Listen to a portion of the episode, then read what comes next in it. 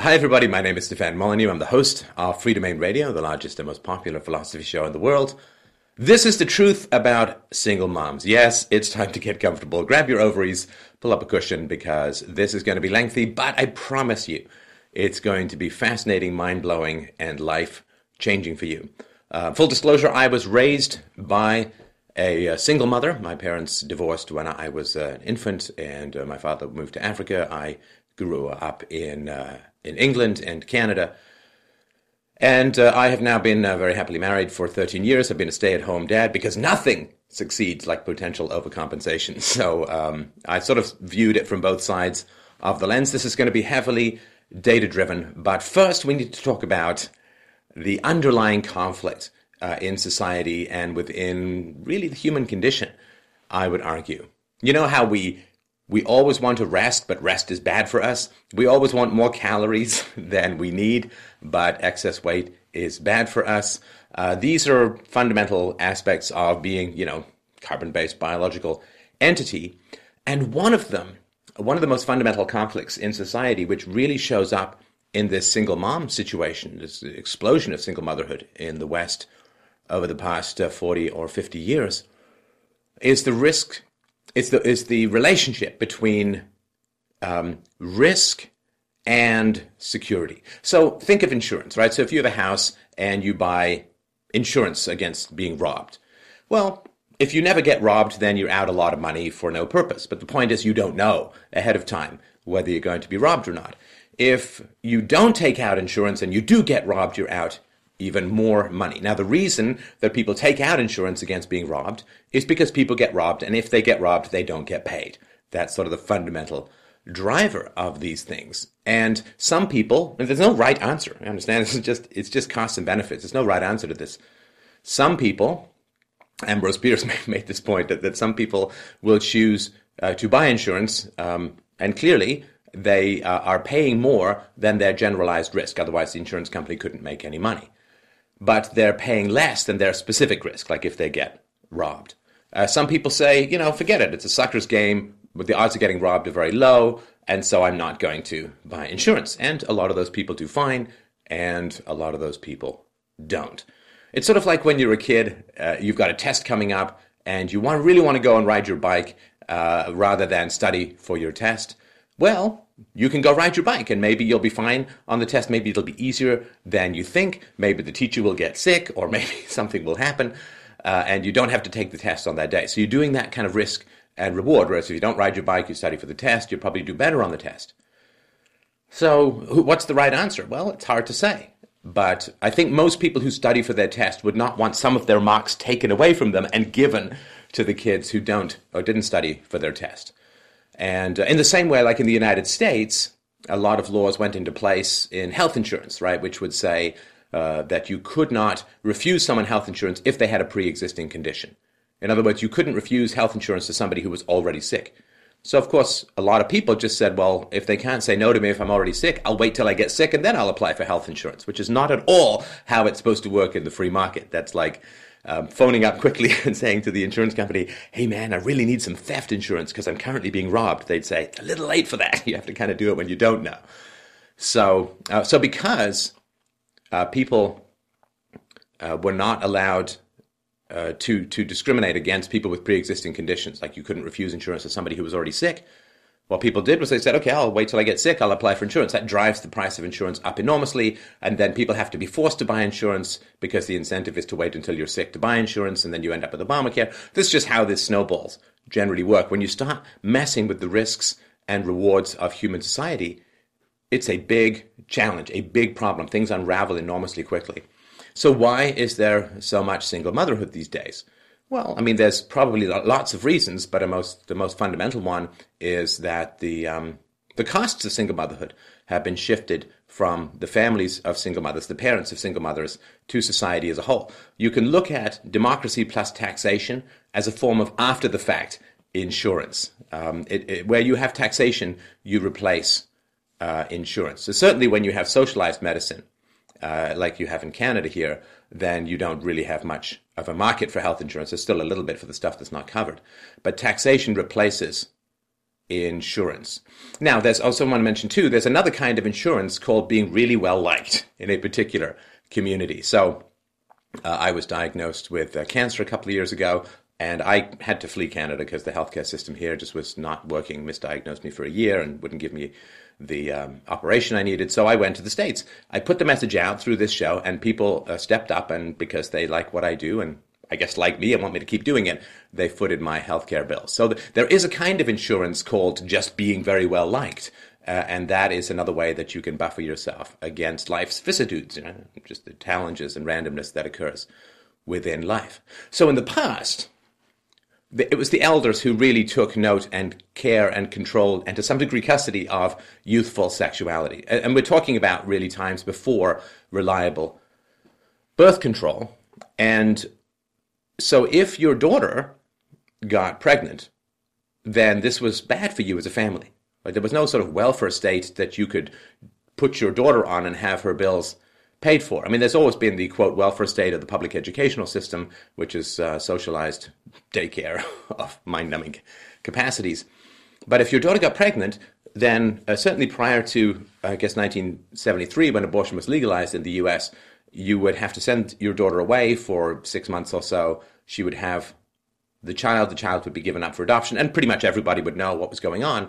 And then the future uh, marriageability of your daughter would be significantly lowered, like her value in the marriage marketplace would be significantly diminished.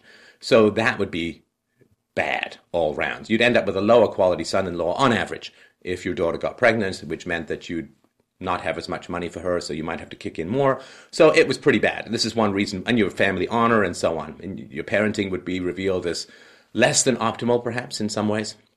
So that's one outcome that can happen. The second outcome is you would try to get an abortion, particularly when it was illegal. This was horrendous and hugely risky and dangerous and all that kind of stuff. So that was bad too. Or you could uh, have the boy marry your daughter, the shotgun wedding. Um, but then what you're doing is you're inviting some relatively low quality, short sighted guy who knocked up your daughter to become part of your gene pool forever and live with you in your general environment for the next 40 years, not exactly the most optimum solution of all time. So there were lots of different ways, or, or, of course, the daughter could simply have the baby, in which case you, as the grandparent, would be responsible most likely for uh, paying and raising and backstopping and so on. So these were all highly negative outcomes, and because they accrued to individuals rather than to the social collective in the form of taxation, individuals really got involved in managing female sexuality and male sexuality and because prior to reliable birth control, sexuality carried with it a virtually, uh, for certain, commitment of 20 years or more uh, in the raising of a child, that was why you needed commitment before unleashing the happy demons of youthful sexuality. You needed people to be committed. This is why there was sex after marriage, uh, because it contained within it this implicit commitment requirement of producing a human being who's going to need resources for 20 years or more. So in the past, um, there was a lot of focus on you know chaperoning and raising kids right so that they wouldn't have too much sex or they wouldn't have unprotected sex and so on. When the welfare state came along, this eroded the whole thing. And now parents don't have to be the enforcers, right? They don't have to be the, um, the testicle terminators of involved uh, parents. And um, uh, a lot of them, of course, still do, but the financial drivers are not there. So the risk of uh, being an out of wedlock mom, being an unmarried mom, has gone down enormously. And in some ways, the rewards have gone up. And so this is kind of after the fact insurance through the forced redistribution of income under the tax system. This is the conflict that's going on in society at the moment. So that's just a general background. Thank you for your patience as I explicate that. I think it's pretty important stuff to have in perspective. Now we can do the deep data dive, blow your mind with a series of hopefully not too phallic graphs. This is the truth about single moms. Now, I grew up without a dad, and I grew up watching. I mean, it was a bit kind of retro, but I watched shows like Leave It to Beaver and My Three Sons and so on, where the dads were pretty positive. But that made me kind of resentful because if this positive dad role model was absent from my life, it meant that my mom basically had me with the wrong guy, or she was unable to keep the right guy, or something like that. But something was missing, and I really missed that, and I mourned that growing up without a dad. I mean, just I could go on and on, but just tiny little examples like learning how to shave. I had to. I found it in a magazine somewhere. This is before YouTube. I don't know if there's shaving instructions on YouTube. Probably is for all the fatherless kids. But given that I wasn't shaving my legs, I couldn't really ask my mom for too much help.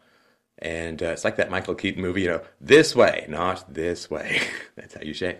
But just little things like that.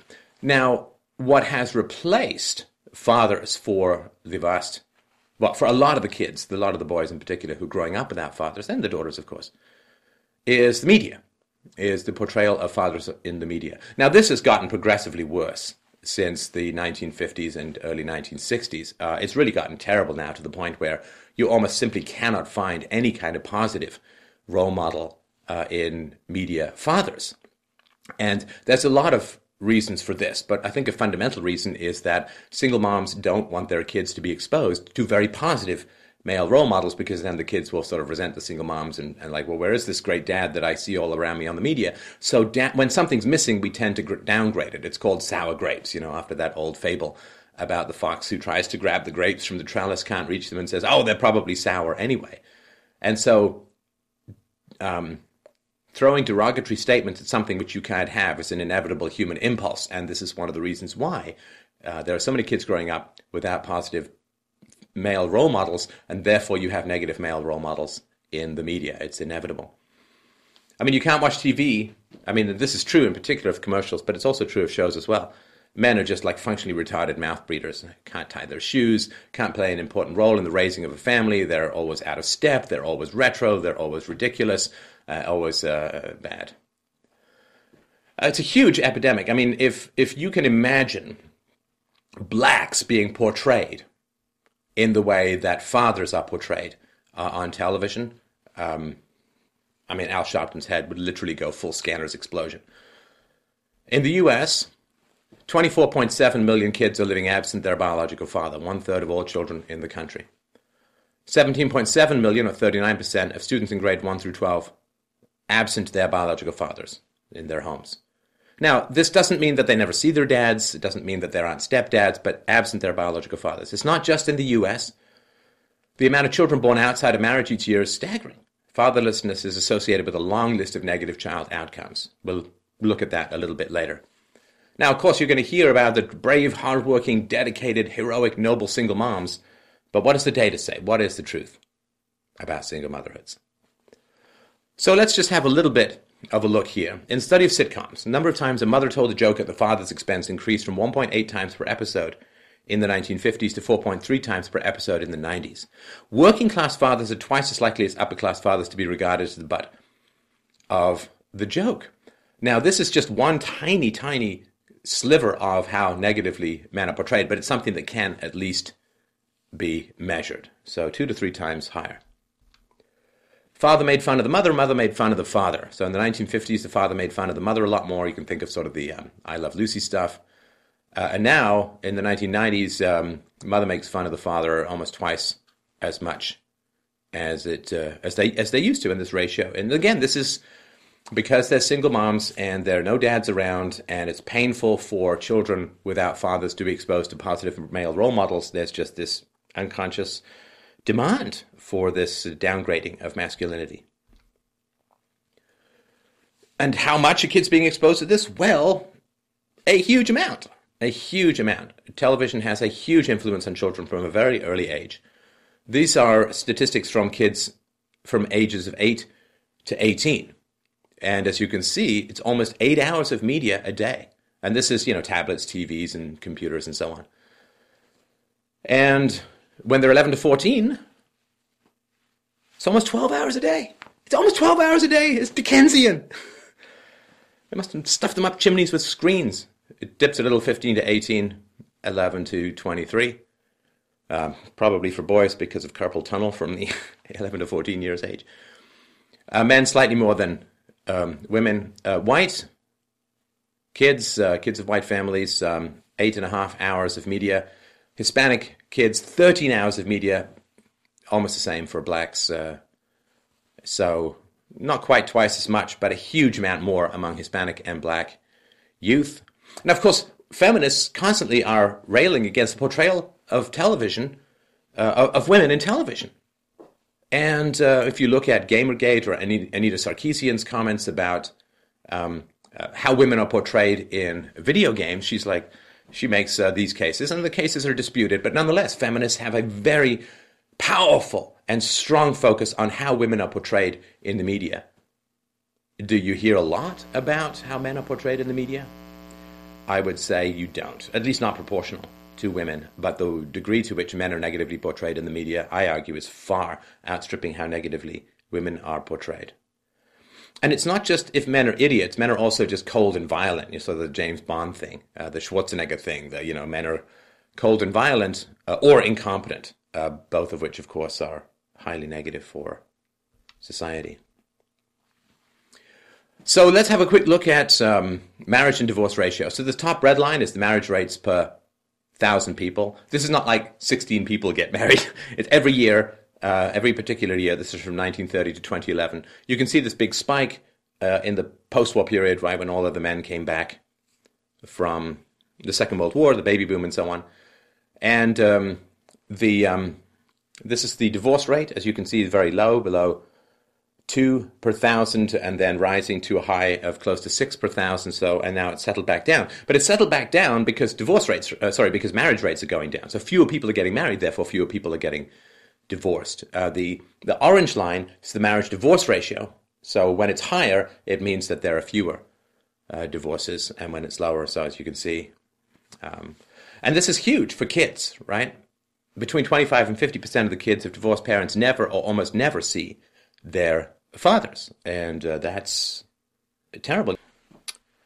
So this is a chart of births outside marriage in the United States, and as you can see, back in 1940, only four percent of children were born outside of marriage, and as you can see, by 2010, it's 41 percent. So it is a massive, massive increase from 1950. It's a tenfold increase since 1950. This now this is, uh, you know, according to the Flynn effect, James Flynn, who has been on this show, uh, has pointed out that IQ is going up every generation, and so there's a more intelligent people having more children outside of wedlock. And I would only assume this is the great tragedy is that people aren't being given the facts about how difficult and in fact dangerous it is for both children and society for children to be born outside of marriage. And by marriage I don't necessarily mean, you know, formal government legal institution. I simply mean sort of public commitment with contractual obligations. It doesn't have to be government based, but uh, a marriage predated uh, government.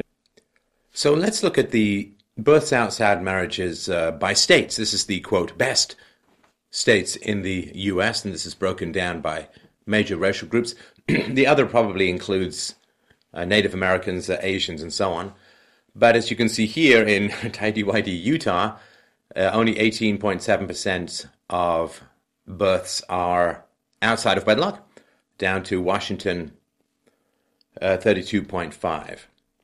And this, of course, is the, is the great challenge of talking about US statistics is that racial characteristics play a lot into how the data go. So if you can see here, uh, the highest rate, uh, 54.7%, uh, is in Mississippi, and 63.6 of those are in the black community. New Mexico, of course, uh, uh, high in Hispanic, 20.1% is most likely Native Americans in New Mexico. District of Columbia, 77% of the out of wedlock births are in the black community, and so on. So, although race is a challenge to talk about, it really needs to be in here to explicate some of the uh, data. It's not just an American problem. US is 41% births outside marriage, Canada 27%, Mexico 55, Australia 33, New Zealand 49. In Western Europe, all the way from the high of 56% in France to the low of 28% in Italy, no doubt as a result of uh, the intense Catholic pressures on uh, sex and marriage. Uh, it is a uh, Western European problem as well. Looking a little bit further around the world, Israel 5%, Turkey 3%, Hungary 45%. So in the Russian and ex-Russian federations, uh, you can see this, um, or ex-Soviet bloc countries uh, much higher. And of course, the, the communism, uh, communism took a direct assault against what they considered to be the bourgeois family um, after the revolution of 1917, and particularly after the incorporation of Eastern Europe after the Second World War. There was a massive attack uh, on the family, which we have a presentation on, which we can link below to. Sub Saharan Africa, from a low uh, of 6% in Nigeria to a high of 63% in South Africa. And again, fascinating though it would be to delve into the whys, that would be, to make a lengthy presentation, even more lengthy. Um, hard not to spot the outlier. Births outside marriage in India, only 1%. So it's not human nature. It's not, oh, you know, human nature, all this stuff. Uh, in the Philippines, of course, was a U.S. Uh, satellite for quite some time. There's still 300,000 Americans, a lot of Christians in there. So Indonesia 3%, Japan 2%, South Korea 2%, Taiwan 4%. And um, you can look, if you want, into R versus K reproductive strategies, uh, which have been differentiated by some thinkers among the races, if you want to look into more of that. Births outside marriage, Central and South America, Argentina 13%, Colombia a jaw dropping, leg opening 84%, uh, and quite high outside of the Argentinian outlier. Births outside marriage over 40%, from the US at 41%, down to Peru at 76, Colombia at 84%. And again, I'm going to run through these pretty quickly. You can pause the video. And remember, you know, this is a long presentation, but just close your browser window for the most part. When you open it back up to this presentation, you can pick up where you left off or you can listen to the audio. Lots of different ways to consume this stuff. we will also put the PowerPoint, or at least a, a PDF of the PowerPoint below in case you want to use any of this stuff. So, single motherhood was disapproved of significantly uh, and was associated with the socialist attack. There's actually a book from the early 1900s called Fatherlism, uh, something like Fatherhood, uh, Absent Fathers and Socialism, which sort of the goal of socialism is to carve out the dad, uh, to downgrade the dad, which makes the women more dependent on the state, allows for the growth of state power, according to some thinkers. So this is the percentage of adults who approve of a woman who wants to have a child as a single parent but doesn't want to have a stable relationship with a man. Uh, for those my age or slightly younger, I suppose, there was a Murphy Brown episode with Candice Bergen, or a series of episodes where she, uh, as the character, decided to have a child out of wedlock. Dan Quayle criticized this, and then all of the savage harpies of uh, feminism and the left descended upon his jugular uh, like so many drill bit wielding vampire bats. And uh, although a lot of people, it's like the Patrick Moynihan report uh, on the black families from the 1960s, a lot of people have realized in hindsight that there was value in having the discussion, though at the time the reaction is always very strong. So, uh, Germany, which has a very low single motherhood, also has um, low approval of single motherhood. Spain, uh, very high. And um, these values do translate into outcomes. Most people navigate not according to any objective or rational philosophy, but according to what is socially approved of by those around them. In other words, most people are, you know, dust in the wind. What can I get away with? And that's what they uh, do. Do parent, do children need two parents? So here's a survey. Germany, again, of course, with low single motherhood, has a very high number of people, almost nine out of ten, who say, yeah, kids need two parents. Sweden, with a massive socialist redistributionist state, is um, down at uh, 47%. You can see the numbers here. So where are kids growing up? So here you can see this is U.S. Uh, children by family structure. Almost 60% are married parents. Cohabiting parents, 3.5%. Married parent and step parent, 5.1%. Unmarried cohabiting parent and step parent. Single mom, 21% almost. Cohabiting mom. Single father, very low, 2.7%. Cohabiting father and other, 3.9%. Now, we've talked about this before. It can't really be repeated often enough that if you look at sort of the bright green here, moderate abuse and serious abuse, number of children per thousand, the safest place for children by far is married biological parents. Now, I understand, and I will say this for the nth time in these presentations, you cannot ascribe automatically causation to correlation. So it could be that people who are nicer get married more, and therefore marriage and not abusing their children is a, a byproduct of them being nice, right? Correlation and causation is tricky. Otherwise, space aliens would come down, look at the world, and say, aha!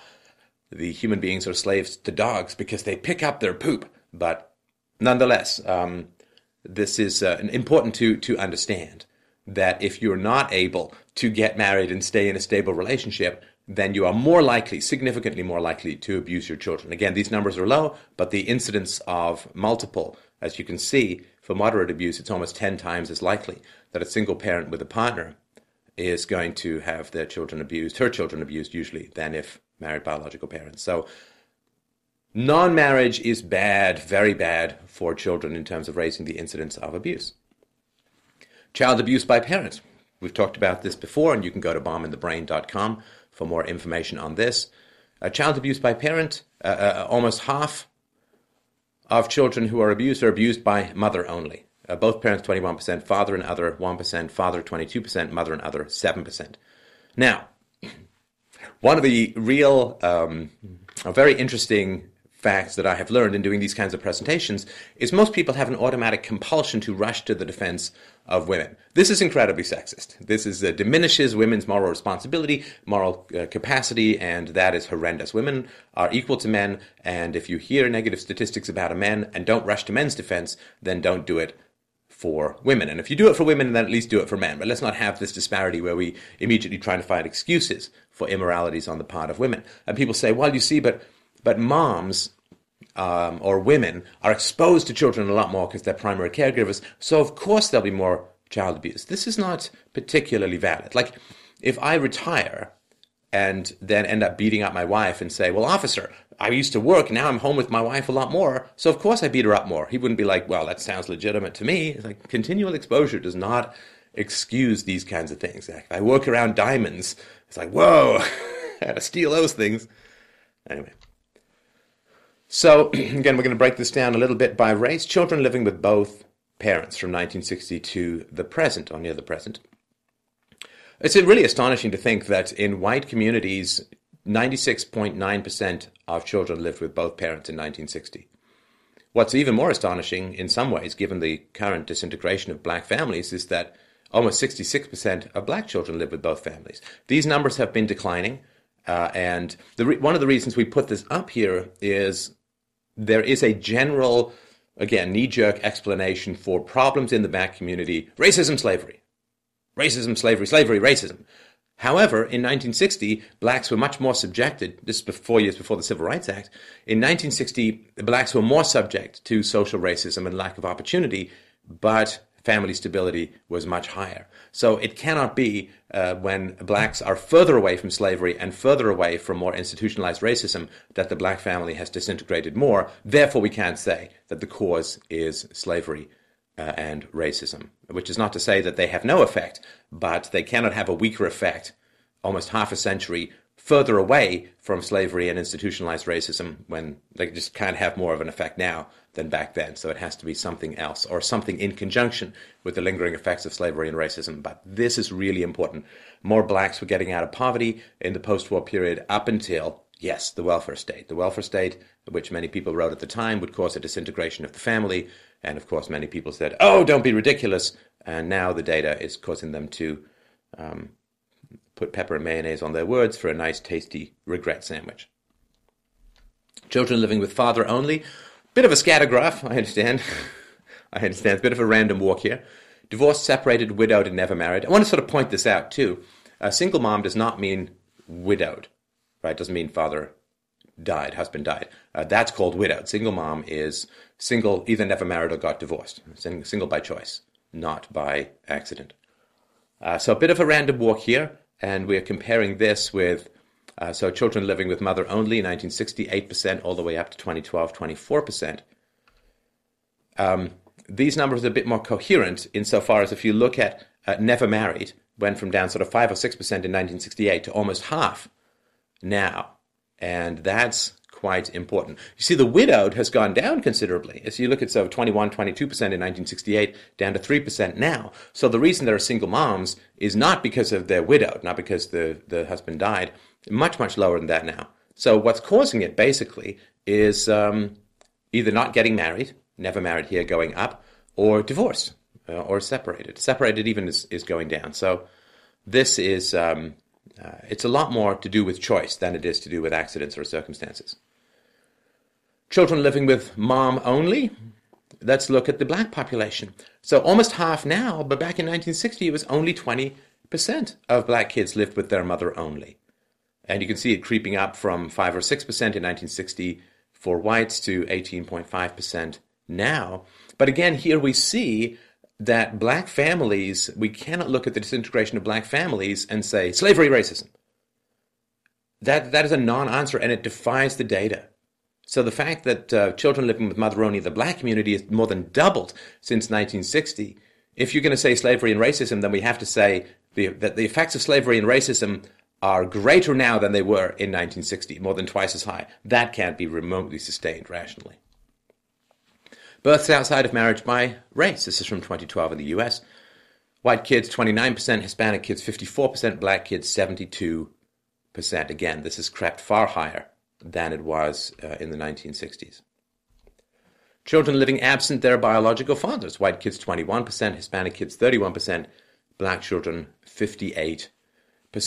This is one reason why blacks and Hispanics tend to vote more on the Democrat side because the Democrat, like you look at on paper what happens in the Republicans, the Republicans get in power, social spending actually goes up, but on paper, uh, to the voters, the um, the Democrats are like, here's some free goodies, and basically it goes to it appeals to single moms, which is why women, single women in particular, single moms in particular, and Hispanic and black single moms even more in particular tend to vote Democrat Interestingly enough, women who are married tend to vote Republican because they tend to be reliant on their husband's income, and Republicans tend to promise lower taxes and so on. So, um, if you like, at least on paper, a smaller government, a more free market, then you need to promote marriage as a, a social institution. Now, who are having these births outside of marriage? It's the Murphy Brown scenario where there's some woman in her late 30s who decides to have a kid on her own. Very unusual. 19 years and under 20%, 20, 24 years, almost 37%, 25 to 29 years, 23%, and change. So this is women who can't afford, for the most part, least able to afford the expenses associated with being a parent. How can they afford these children? Well, because of the welfare state, to some degree, to a large degree. This is interesting. Underage children of single parents per 100,000. So underage, are you still a single mom if your kid is 30? Well, not really. I mean, you were, but uh, government welfare tends to cut off when the kids turn 18. Well, then it shifts to student loans, which we'll do another presentation on. Ah! But um, underage children of single parents per 100,000 US government welfare spending. I've made the case before that the welfare state is the single mom state. It is the marriage disintegrated state. And this is not, of course, the only form of welfare out there. there is corporate welfare, the military industrial complex, and so on, which we'll do another presentation on. But at this point, look at these numbers. As the underage children go up, lockstep government welfare spending goes up. If you look here, right sort of right third of the chart, in the early 90s, uh, Clinton uh, uh, tried to re- reform welfare. Now you can see, like, all that happened was the rate of increase slowed of welfare. It didn't actually decline significantly or at all. And this, a lot of this came out of Charles Murray's Losing Ground book, which is well worth a read. But what's interesting is that when the government, if you look at um, welfare spending, which slowed and declined, actually did decline slightly in the 90s, so did the underage children of single parents. As the welfare goes down, there are fewer single moms. And then, you know, in, naturally, it again just started, this is under Bush, started to go back up again, another slight dip and then it just goes up. But it is interesting to see how when welfare spending declines, the number of single kids uh, declines, uh, kids of single moms. This is these are all in constant 2009 dollars. This is very important. This is very important. Again, the welfare state is the single mom state or the non two parent family state. So this graph from 2000 to 2014 is a, a, subsection of welfare, temporary assistance for needy families, and this has decreased um, from 2000 from 2.2 million to 1.5 million. But what's really important here, look over on the right hand side. The two parent family is a tiny, tiny proportion of this form of welfare spending. No parent family is, you know, raised by grandparents or uh, cousins or aunts or something like that. One parent family, but two parent families, it's almost unheard of for them to need this kind of welfare. So if you take, like if you could imagine two parent families become the norm, welfare spending would go down enormously. Uh, and uh, that's just important. It would be taxes, debt, inflation, money printing, all of the economic instability that comes out of that. Working moms and the age range of the youngest child. Under three years in 1975, only 34% of working moms had a kid that young. Now it's almost doubled to 60%. And um, it is the youngest children, in many ways, the most vulnerable, who've seen the greatest increase in moms not being there. Like kids put in daycare for 20 hours or more a week exhibit all the same symptoms of um, kids who've been literally abandoned by their mother. So symptoms of maternal abandonment, being in daycare as a baby and onwards for 20 or more hours a week is maternal abandonment. If you're going to work full time and your kid is six months old or a year old, they're likely to exhibit similar characteristics. So, working moms by age range of the youngest child. And as you can see, under three years from 1975 has gone up enormously. And under six years has gone up as well. And what happens if you don't have a father or a husband to provide for you as a, a mom with kids? The bills don't stop coming. You just have to find other ways to get them. Working mothers' children under one year old. In 1940, um, this includes all working married moms with children under six years old. That's just the data that we could find. Uh, but it's only 6%. Now in 2013, children under one year old, 57.3% of moms are working. Um, this is tragic. And it's, it's not tragic because I'm against women working. I think it's great. It's tragic for a variety of reasons maternal bonding, maternal presence. Uh, I worked in a daycare as a teenager for a number of years. And, you know, we had two, uh, two adults. Uh, I was an assistant. Uh, but uh, myself and another adult was, we were in a room with like 25 kids aged 5 to 10, uh, sometimes more kids. Uh, and you you know you just you can't give that kind of individualized attention. Also, it's really tough to breastfeed if you're working full time. I mean, you can pump and dump and all of that, but it is uh, really hard to breastfeed when you are working that much. And children who are breastfed for at least 12 months have an IQ of four points higher. Four points higher. This is pretty significant. It's pretty pretty significant. And um, so, if you only breastfeed for less than a month, you're going to get a four point drop in IQ versus breastfeeding for 12 months. And if you dress, breastfeed for 18 months or so, which is the recommended, uh, the results are even better. So this is costing children IQ points. So, um, 2001 to 2011, children living in female headed households with no spouse present have a poverty rate of 48%, which is over four times the rate in married couple families. You could virtually eliminate poverty if people would just get married before having children. You know, no matter what your views on marriage, the data doesn't lie. But um, if you're going to have kids, it just makes more sense um, at, at every level to to get married. And again, not necessarily talking about government regulated or instituted marriage and so on, but that kind of public commitment.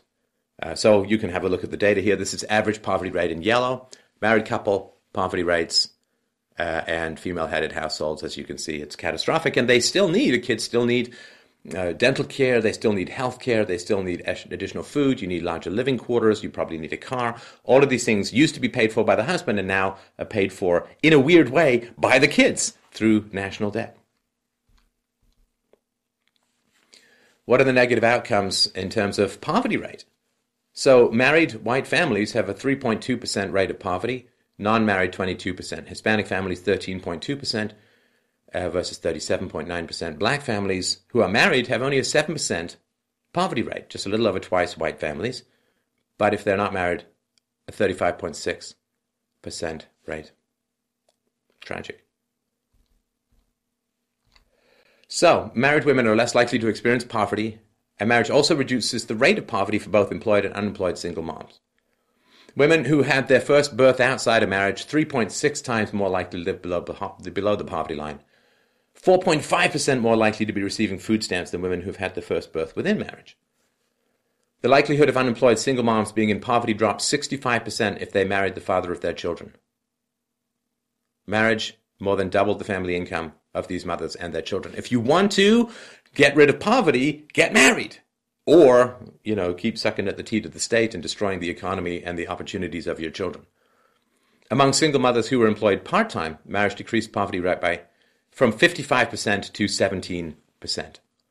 Marriage increased the household income by 75% and would raise 83% of such households above the poverty level. And as usual, again, you find all of the uh, sources uh, below, uh, in the window below the video or attached to the notes of the podcast. Among moms who were employed full time, marriage would boost the incomes of nearly two thirds of such households to 150% of the poverty level. Marriage increases the median family income of moms by between 10,200 and 11,400 per year, reduce the probability that mothers would live in poverty by at least two thirds. So, fatherlessness. So, fatherless homes, again, doesn't mean you never see your dad, doesn't mean your dad was abducted by space aliens. It just means it does not live with you, does not live with the mom. So, in 2009, a study showed 1.5 million children experienced homelessness in a year. And only 10% of those came from homes with a father, 90% of them came with homes with no father. And uh, that is, again, pretty important. It's almost 78% of women, sorry, almost 78% of those in homeless shelters, homeless families, uh, are women. And uh, these are some pretty tragic statistics. Fatherless children have more trouble academically, scoring poorly on tests of reading, mathematics, and thinking skills. In children grades 7 to 12 who've lived with at least one biological parent, youth that experience divorce, separation, or non union birth reported lower grade point averages than those who have always lived with both biological parents. Now, again, correlation causation is a challenge, which is that maybe smarter people tend to stay married longer. And there is um, strong correlation between marital success and educational level. Like the more educated you are, which is an indication of intelligence, then the more likely you are to stay married. Now, married people who are intelligent are more likely to give birth to more intelligent children. The correlation between uh, the genetic, as far as I understand it, the genetic correlation between an offspring's intelligence and the parent's intelligence is 0.5. So it's not zero, which is no correlation. It's not one, which is the perfect correlation, kind of half between. There's a regression to the mean uh, around IQ or intelligence. And so it could be that less intelligent people tend to get divorced more, and less intelligent people will tend to have less intelligent children. So I, I understand all of that. However, however, the Flynn effect says people are getting more intelligent. Therefore, uh, stable marriages should be increasing. However, non marital situations are increasing instead. So there's no way that all of those people can be less intelligent.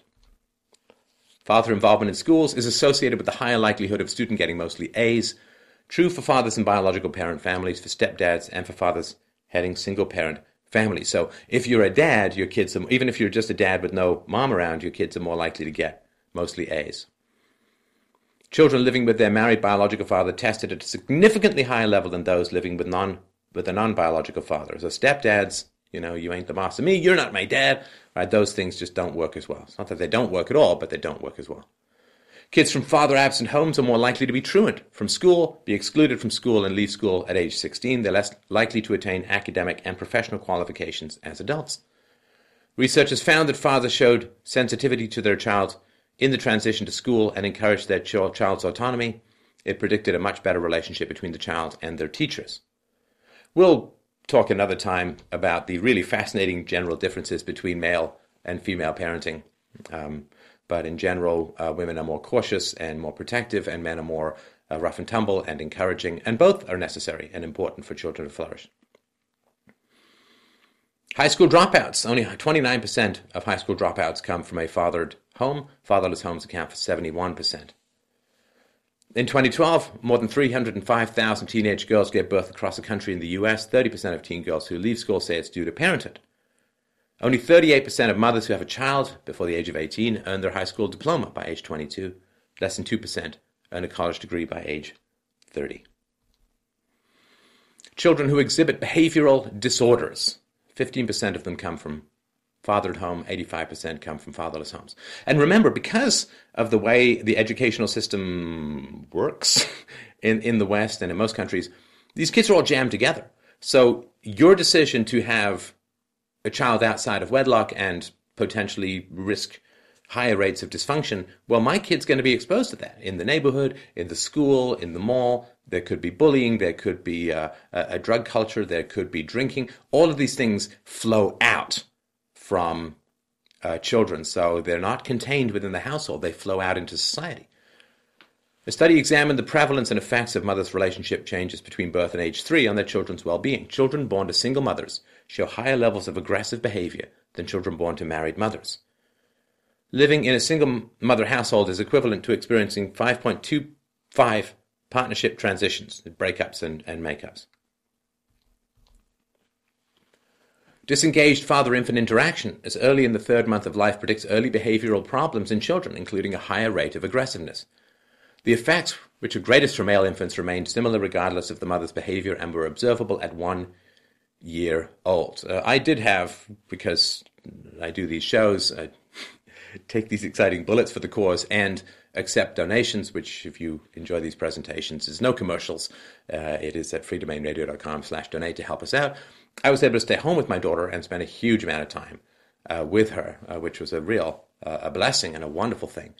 Uh, I was able to sing to her before she was born and uh, play with her from birth onwards and so on. And uh, she is very assertive, but not, not aggressive. Affectionate, playful, and engaging interactions between fathers and their children are predictive of later popularity among peers and within the school environment. It is estimated that among children under the age of 13, those living with single mothers spend 12 to 14 fewer hours with their parents per week compared to children living with married parents. The challenge of juggling multiple responsibilities can result in heightened stress levels and insufficient child rearing practices among single parents. So, it, uh, this okay. So let me sort of give you an analogy here. So, in terms of like intelligence and causality, right? I mean, we've we've got a video called "The Truth About Spanking," where we we make the argument with data that spanking results in a sort of four to five point drop in IQ. Don't spank your children and breastfeed them that goes from the difference between 100 to 110 IQ uh, almost, and that's pretty significant. And people say, ah, yes, but you see, uh, children who are uh, less intelligent are more likely to be spanked. It's not that spanking produces lower intelligence. That's disproven by the data, but it's an understandable thing. But let me sort of give you an analogy here. So it's true, uh, data wise, that kids without fathers are more aggressive and more dysfunctional on, in, on average, not all of them. And people say, well, maybe they're, you know, come from dysfunctional, chaotic people, it's genetic and so on. Ah, yeah, it's a problem though. Let me sort of give you an analogy. So uh, let's say a smarter kid who grows up in Japan will learn his native tongue faster. He will. But all, all kids pretty much will learn their native tongue to some degree? However, if you're really not exposed to Japanese, it doesn't matter how intelligent you are, you're not going to speak it. So intelligence doesn't replace a lack of exposure to something. And so if you grow up without a dad, you're simply not going to have those interactions. Therefore, it's not a matter of intelligence, it's a matter of exposure. Juveniles in state operated correctional institutions, this is controlled for income and all other factors that can be imagined. Youths in father absent families, so mother only, mother, stepfather, and relatives or other, had significantly higher odds of incarceration than those from mother father families. 30% of them come from fathered homes, 70% from fatherless homes. And again, your taxes and uh, your negative life experiences by uh, being exposed to these sorts of potential criminals is significant. Adolescent patients in chemical abuse centers, 29% come from fathered homes, 71% from fatherless homes. The U.S. Department of Health and Human Services reports that, quote, fatherless children are at a dramatically greater risk of drug and alcohol abuse. Among rapists who are motivated with displaced anger, 20% of them come from fathered homes, 80% come from fatherless homes. Now, we've got a, a, a, video which you should really watch, or a podcast, and you can go to fdrpodcast.com if you'd rather get the podcast through a feed, called The Truth About Rape Culture, which is really, really important to understand. You know, the best way, particularly for these kinds of rapists, the best way to reduce prevalence of rape in society is to have women marry husbands, have boys raised by by fathers. Uh, that is, a, you know, women are part of the cycle of violence, as I continually point out. And uh, we've got the truth about violence again. I don't mean to pimp all these presentations, but I'm just touching on a lot of information that we've gotten out over the years. But women are part of the cycle of violence through hitting their children, uh, spanking, abuse, through choosing bad men or men who disappear and so on. Uh, they're part of the cycle of violence. And men have been hammered a lot, and rightly so, about men's role in the cycle of violence. I'm trying to actually work on the root cause of at least half the problem by reminding women that their choices have a lot to do with the kind of society they're going to grow old in. Researchers have estimated between 60 and 80% of rapists, sex offenders, and sexually aggressive men were sexually abused by a woman in their childhood. This is part of the cycle of, of violence and, and rape. A study from 89 that would be 1989, found that male adolescent incest offenders abused by females only targeted female siblings 93.3% of the time, compared to 32.5% for offenders abused only by males. A meta analysis analysis of studies uh, found that 17 studies, sex offenders were 3.4 times more likely to have experienced sexual abuse in their childhood compared to non sex offenders. In other words, childhood sexual abuse was significantly correlated with becoming a sexual offender later in life. As we saw earlier, rates of abuse can be up to 10 times higher in non marital families, non married families. So, if we want to have fewer sex offenders, more people need to get and stay married. That's what the data says. Don't shoot the messenger. Youth suicides. Children with single parents showed increased risks of suicide. The father at home 37% of suicides, fatherless home 63% after adjustment for factors such as socioeconomic status or SES, parents' addiction or mental uh, disease, children in single parent households were twice as likely to attempt suicide, and risks of alcohol related disease were also doubled. The risk of childhood narcotic abuse was increased three times among girls and four times among boys living in single parent households. Single mothers and crime. Excuse me. So violent crime rates per 100,000 as you can see, we're still significantly higher than we were, more than twice as high probably as we were in 1960. But the peak, which was the late 80s and early 90s, we we're declining from there. There's a couple of reasons for that that have been argued. I can't speak to the validity of all of them, but some of the arguments put forward are um, the banning of lead in paint and lead in toys. Uh, various states within the US banned these at various times, and you can see um, a fixed amount of time period later, uh, that uh, crime rates go down relative to when it was banned. So there's some effect. Like lead exposure has been shown to increase aggression in children. Uh, abortion, of course, uh, is an argument that's been made a number of times. As you, so abortion became legal in the United States in 1973, and now you know huge amounts of babies are being aborted. So fewer unwanted children. We assume to mostly single parents um, results in, you can see, sort of a, a decade and a half later, less uh, violent crime. Uh, also, of course, um, the uh, media revolution that occurred in the 2000s would further, I think, decline crime. Uh, kids get out their aggressions in violent video games. They want to stay home more. They're less bored, uh, and so there's less crime. Uh, but there's some interesting correlations about all of this. Compared to peers in intact families, adolescents in single parent families, and step families are more likely to engage in delinquency. This relationship appeared to be driven by differences in parental involvement, supervision, monitoring, and parent child closeness between intact and non intact families. A study using data from the National Longitudinal Study of Adolescent Health explored the relationship between family structure and risk of violent acts in neighborhoods. The results revealed that if the number of fathers is low in a neighborhood, then there is an increase in acts of teen violence. The statistical data showed that a 1% increase in the proportion of single parent families in a neighborhood is associated with a 3% increase in an adolescent's level of violence. In other words, adolescents who live in neighborhoods with lower proportions of single parent families and who report higher levels of family integration commit less crime. This is true when I was growing up, and I grew up um, dirt, dirt, dirt poor, like eviction notices, not enough to eat kind of poverty. And mostly married families, partly it's due to income, but mostly married families don't want to live around single parent households. And partly it's due to the aggression of the kids and what kind of kids you want in your uh, kids' circle of friends and in your kids' school and all that kind of stuff.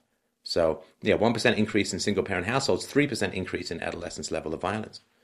So when we talk about teen bullying and, and teen aggression and teen violence, we're talking again the, the shadow uh, behind the statue, which we really need to look at, is single parenthood, and it's in, it really fundamentally single motherhood is behind a lot of these dysfunctions. And uh, it's hard for us again. There's this weird thing where uh, we want women to be equal and responsible, but it's like pushing two opposing magnets together sometimes to connect, get people to connect to female responsibility uh, in terms of shaping and framing society, because there's this women as victims narrative and so on. And uh, the idea that women's bad choices, bad reproductive choices, could be driving a lot of social dysfunctions is kind of alien to a lot of the uh, propaganda that we get, uh, particularly in, in television, where women are always victims or usually victims. You know, there's a reason why they call it television programming. Children aged 10 to 17 living with two biological or adoptive parents were significantly less likely to experience sexual assault, child maltreatment, other types of major violence, and non victimization type of adversity. They were also less likely to witness violence in their families compared to peers living in single parent families and step families.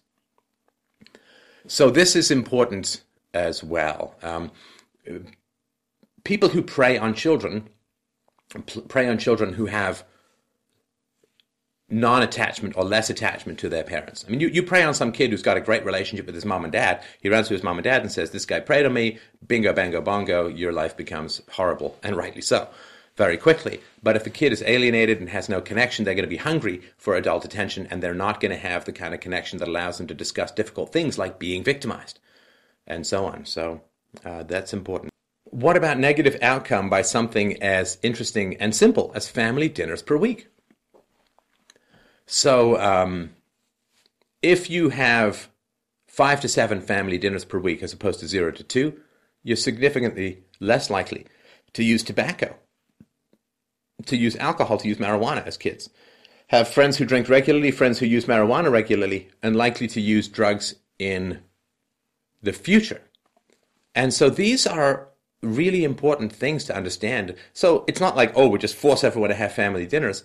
But family dinners are where you have conversations, you ask about the day, you keep up with what your kids are doing. And having these family dinners per week is indicative of a family bond, which is a shield against a wide variety of dysfunctions. Now, this will blow your mind. it blew my mind.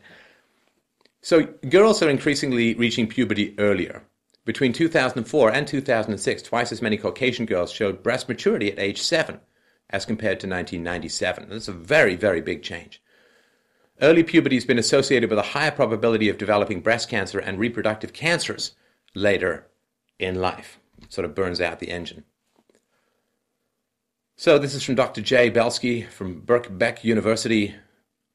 An evolutionary biology, sorry, an evolutionary biology perspective says, look, the thing that nature most cares about with respect to all living things, humans included, is dispersing genes in future generations. Thus, under those conditions in which the future appears precarious, where I might not even survive long enough to breed tomorrow, then I should mature earlier so I can mate earlier before that precarious future might get me the body from the moment of conception onwards, and even genetically before that, the human body is scanning the environment, even within the womb, to figure out am I living in a peaceful world or an aggressive world? Now, if you grow up in a father absent environment, it seems that you're going to produce what's called an R reproductive strategy, which is have lots of sex and just not really care that much for your kids and just hope that they make it to adulthood, also known as the frog approach, the spray and pray approach. If there's lots of uh, if your uh, father is around it means you're less likely to be in a war-based or violence-based society. It's going to be more trade. It's going to be more negotiation. So you're going to look for win-win negotiations and you're sexually mature later more time living without the biological father in the household is associated with earlier puberty in girls it programs the very body itself thus raising future cancer risks Studies have even shown that younger sisters in biologically disrupted families reached puberty earlier than their older sisters did. No such trend emerged in biologically intact families. So if you're four, when your father leaves and you have older sisters, the older sisters will reach puberty later than you did. The quality of the father's involvement with daughters was the most important feature of the early family environment in relation to the timing of the daughter's puberty. So, a lot of researchers believe that this influence may be chemical in nature. So, fathers emit pheromones, and farts, but let's just talk about pheromones for the moment. These are airborne chemical signals that trigger behavioral and physiological effects. Animal research has shown that male pheromones have different effects on young females. Exposure to the pheromones of biological fathers appears to slow down puberty in girls, while exposure to the pheromones of unrelated adult males speeds it up. And again, if there's not a father around who's going to sort of help and take care of you, you need to find another man quickly, and so you're going to have earlier puberty and so on. A recent Australian study found that having older brothers can also delay the onset of puberty in girls. The more older brothers a woman has, the older she is when she gets her first period. The protectors, you could say. Again, biologically speaking. Interestingly enough, boys whose fathers are absent are more likely to reach puberty at a later age, the opposite of girls. Despite reaching puberty later, they're more likely to become fathers at an earlier age. So, you we're talking about the hypersexuality of youth, particularly amongst girls. Well, moms who choose dads for their children who aren't going to stick around are programming their daughters to be uh, earlier, um, have earlier puberty and be more sexualized. So uh, this is um, hundreds of thousands, I think, uh, tens of thousands of of uh, uh kids who are um, uh, grades eight to twelve. After accounting for a set of biological, sorry, parental involvement variables, adolescents living with two biological parents were significantly less likely to transition into sexual activity when compared to adolescents from all other family structures. Adolescents from other family structures were between 40 and 198% more likely to enter into sexual activity than adolescents living with two biological parents. And so the yellow here is a virgin and non-virgin. And uh, as you can see, if you have, if you don't feel at all close to your dad, you're much more likely to be a non-virgin. If you feel very close to your dad, you're much more likely to be a, a virgin at these times. Adolescents from intact families are less likely to have ever had sexual intercourse, have had, on average, fewer sexual partners, are less likely to report sexually transmitted diseases, and are less likely to have ever experienced a pregnancy or birth compared to peers from non intact families. Now, this has nothing negative to say about sexuality, enjoyment of sexuality, and so on, but uh, it's the best environment for children to be in a married family, intact married family, and it certainly is the best environment for regular happy sex as well. So it's actually sex positive to talk about this stuff. It's not anything negative or um, hostile towards sexuality. For adolescent females, each year spent in a single parent household from birth to 11 years old increased the likelihood that they would engage in sexual intercourse during adolescence by approximately 8%.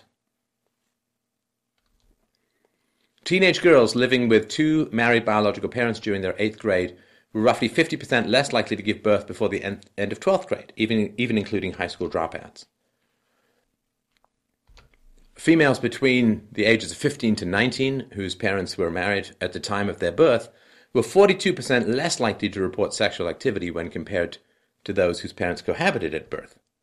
For adolescent males, each change in parental marital status between the age of 6 to 11 increased the male's odds of engaging in sexual intercourse by 37%. When comparing 14 year old boys, those living with a single mother had almost double the odds of having impregnated a girl compared to those who live with both biological parents. What about infant health and infant death? Studies have also found that a father's involvement with the pregnant mother pre-birth lowered the risk that that infant would die before its first birthday. The father being absent raised the odds of infant death in the first year by nearly four times, or 400%, compared to when the father was involved. If fathers were not involved during pregnancy, babies suffer increased odds of being born prematurely or at a lower weight.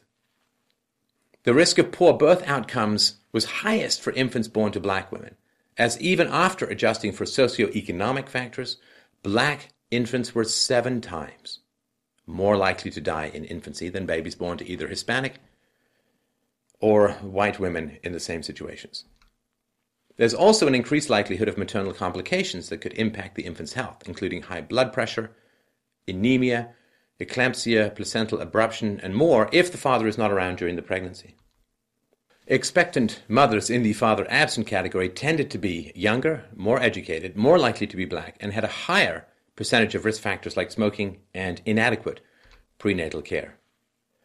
The Fragile Families and Child Well-Being Study found that fathers who were engaged with their partners before childbirth were more likely to be involved with the children both a year later and three years later. Fathers are proven to engage children in what is called rough and tumble play more often than mothers. Mothers are more inclined to use toys to play with their young children, while fathers often challenge their children's physical limitations. A study found that infants preferred to be held by their fathers because fathers were more likely to play with them, while mothers were likely to change their diapers and feed them, etc. According to another study, two year old children approached their fathers more often than their mothers when wanting to play. When parents played with infants about the same amount of time, it was found that the infants responded more positively to the fathers. Higher father involvement in overall care is also associated with fewer nighttime awakenings by babies which means that there is a significant relation to fathers and infant sleep. Given the importance of infant sleep on overall development, the importance of this finding cannot be overstated. Studies have also found that children play an incredibly crucial role, even larger than the mother, in the language development of their children. It is suggested that fathers use a more diverse vocabulary in their interactions with their infants compared to mothers. A lot of cooing and baby talk from moms. Children were found to have more advanced communication skills at 15 months and more advanced expressive language development at 36 months, even when controlling for mother language input and education. These findings suggest that father language input when children are as young as six months may be important in understanding children's language development even two and a half years later. And language development, of course, very important in negotiation, very important in the development of an exercise of empathy, very important in finding win win situations. Surprisingly, there were no significant effects of maternal vocabulary on child communicative skills or language development. Whose advice do mothers value? Only 11% of mothers value their husband's input when it comes to handling problems with their kids. Teachers and doctors rated 45%, and close friends and relatives rated 16%. I don't even know what to say about that. Imagine if this was fathers with, with wives, with moms. What's being studied? According to a search of PubMed, research uh, studies reference mothers over six times more than fathers and maternal over 15 times more than paternal. In a review of 500 plus studies of child and adolescent psychology from the major journals, almost half of them completely excluded fathers. Some studies involved both parents, while only 11% focused on fathers exclusively. The essential role of fathers in healthy childhood development has been overlooked for decades to the detriment of children around the world. You get enough single moms, and they don't want to hear it, and the kids don't want to hear it. It's painful. It's painful to see what's been robbed, what's been missing, what's lost. So, Why am I talking about female responsibility in this? Well, surveys indicate men are the ones to ask women on dates between 90 to 95% of the time. Only 5% of married hetero couples say that the woman proposed. In a study of more than 17,000 unmarried heterosexual men and women, 84% of men and 58% of women said men pay for most dating expenses, even after dating for an extended period of time. So 84% of men and 58% of women, well, one set of them is lying. I wouldn't assume it's the one opening the wallet. 44% of women said they were bothered when men expected them to help pay. 50 sorry, 57% of women offer to help pay, but 39% confess to hoping that men would reject their offer. 76% of men report that they feel guilty accepting the woman's money to pay for dating related expenses. Why is this important? And it seems weird to even have to say this, but men propose and women dispose. Men ask if they can date, if they can get married, and women say yes or no. Women are in the position of saying yes or no. Women are the ones choosing the men. Of course, men are responsible for fathering children outside of marriage, but women are the gatekeepers. Women say yes or no. And women are responsible for the choices of who they choose to have children with. They're responsible. And if we say, ah, yes, but you know, he turned out to be a bad and unreliable and unstable guy, who could have known this ahead of time? Oh, come on. The markers are everywhere uh, if you want to see them. How is it that women in the past were able to choose better men and women now can't? Well, to some degree, it's because they grew up without dads, but that's the fault of their parents, their moms in particular, choosing the wrong guys to have children with. There are very few social dysfunctions that you can't trace back to early family situations, early family choices. A lot of those dysfunctions involve bad male choices, and we kind of have been combing over that for half a century or so. What is often missed, almost invariably missed, is the degree to which women are responsible for creating the conditions that are difficult and harmful for children as a whole and for society as a whole. If women complain that society is violent, if women complain that society is dysfunctional, if women complain that uh, there are not reliable men around, then women need to look at their sisters and say, well, what kind of choices are we making? What kind of choices are we making? Because what's happened is we've subsidized bad decisions. You know, whatever you tax, you get less of. Whatever you subsidize, you get more of. We have taxed good decisions in that we raise taxes on married families with children. Those people are more wealthy and more responsible and are taxed at a much higher rate. In fact, really taxed at all because a lot of single moms don't pay taxes in any way, shape, or form. So we have taxed responsible families and we have subsidized irresponsible half families. And so we have fewer stable families and we have more unstable families. Now, it's one thing for a woman to date a guy who turns out to be unreliable and maybe sticks her with some bills or whatever. That's bad. That's terrible. But at least that choice only accrues to her own responsibilities and her own effects. What we've basically done is we have taken a sledgehammer to the base of the stable, most stable, most child beneficial, most human beneficial institution the world has ever seen, which is the traditional marriage. We've taken a sledgehammer to the base of that. And we have subsidized bad decisions on the part of women in general. Go find yourself a good, decent, reliable man don't go for the alpha player. Don't go for the high status guy. Don't go for the guy's abs or his Lamborghini. Go for a stable, reliable, decent provider. That's what is best for your children. But in the massive disruption of family life, largely left by the, led by the left, that has occurred over the last 50 years, we have subsidized bad decisions largely on the part of women. We have indebted future generations at truly staggering levels we have undermined the intelligence of children by creating situations where high taxes lead and, and subsidies lead to uh, more women working, which is less uh, chance for um, children to develop their intelligence. We have hampered the children's development of um, uh, appropriate social skills, academic excellence, uh, language skills, all of the things that are really foundational to a civilized society where people use their words, not their fists. Language development is essential to the development and maintenance of social peace and negotiation instead of aggression and violence.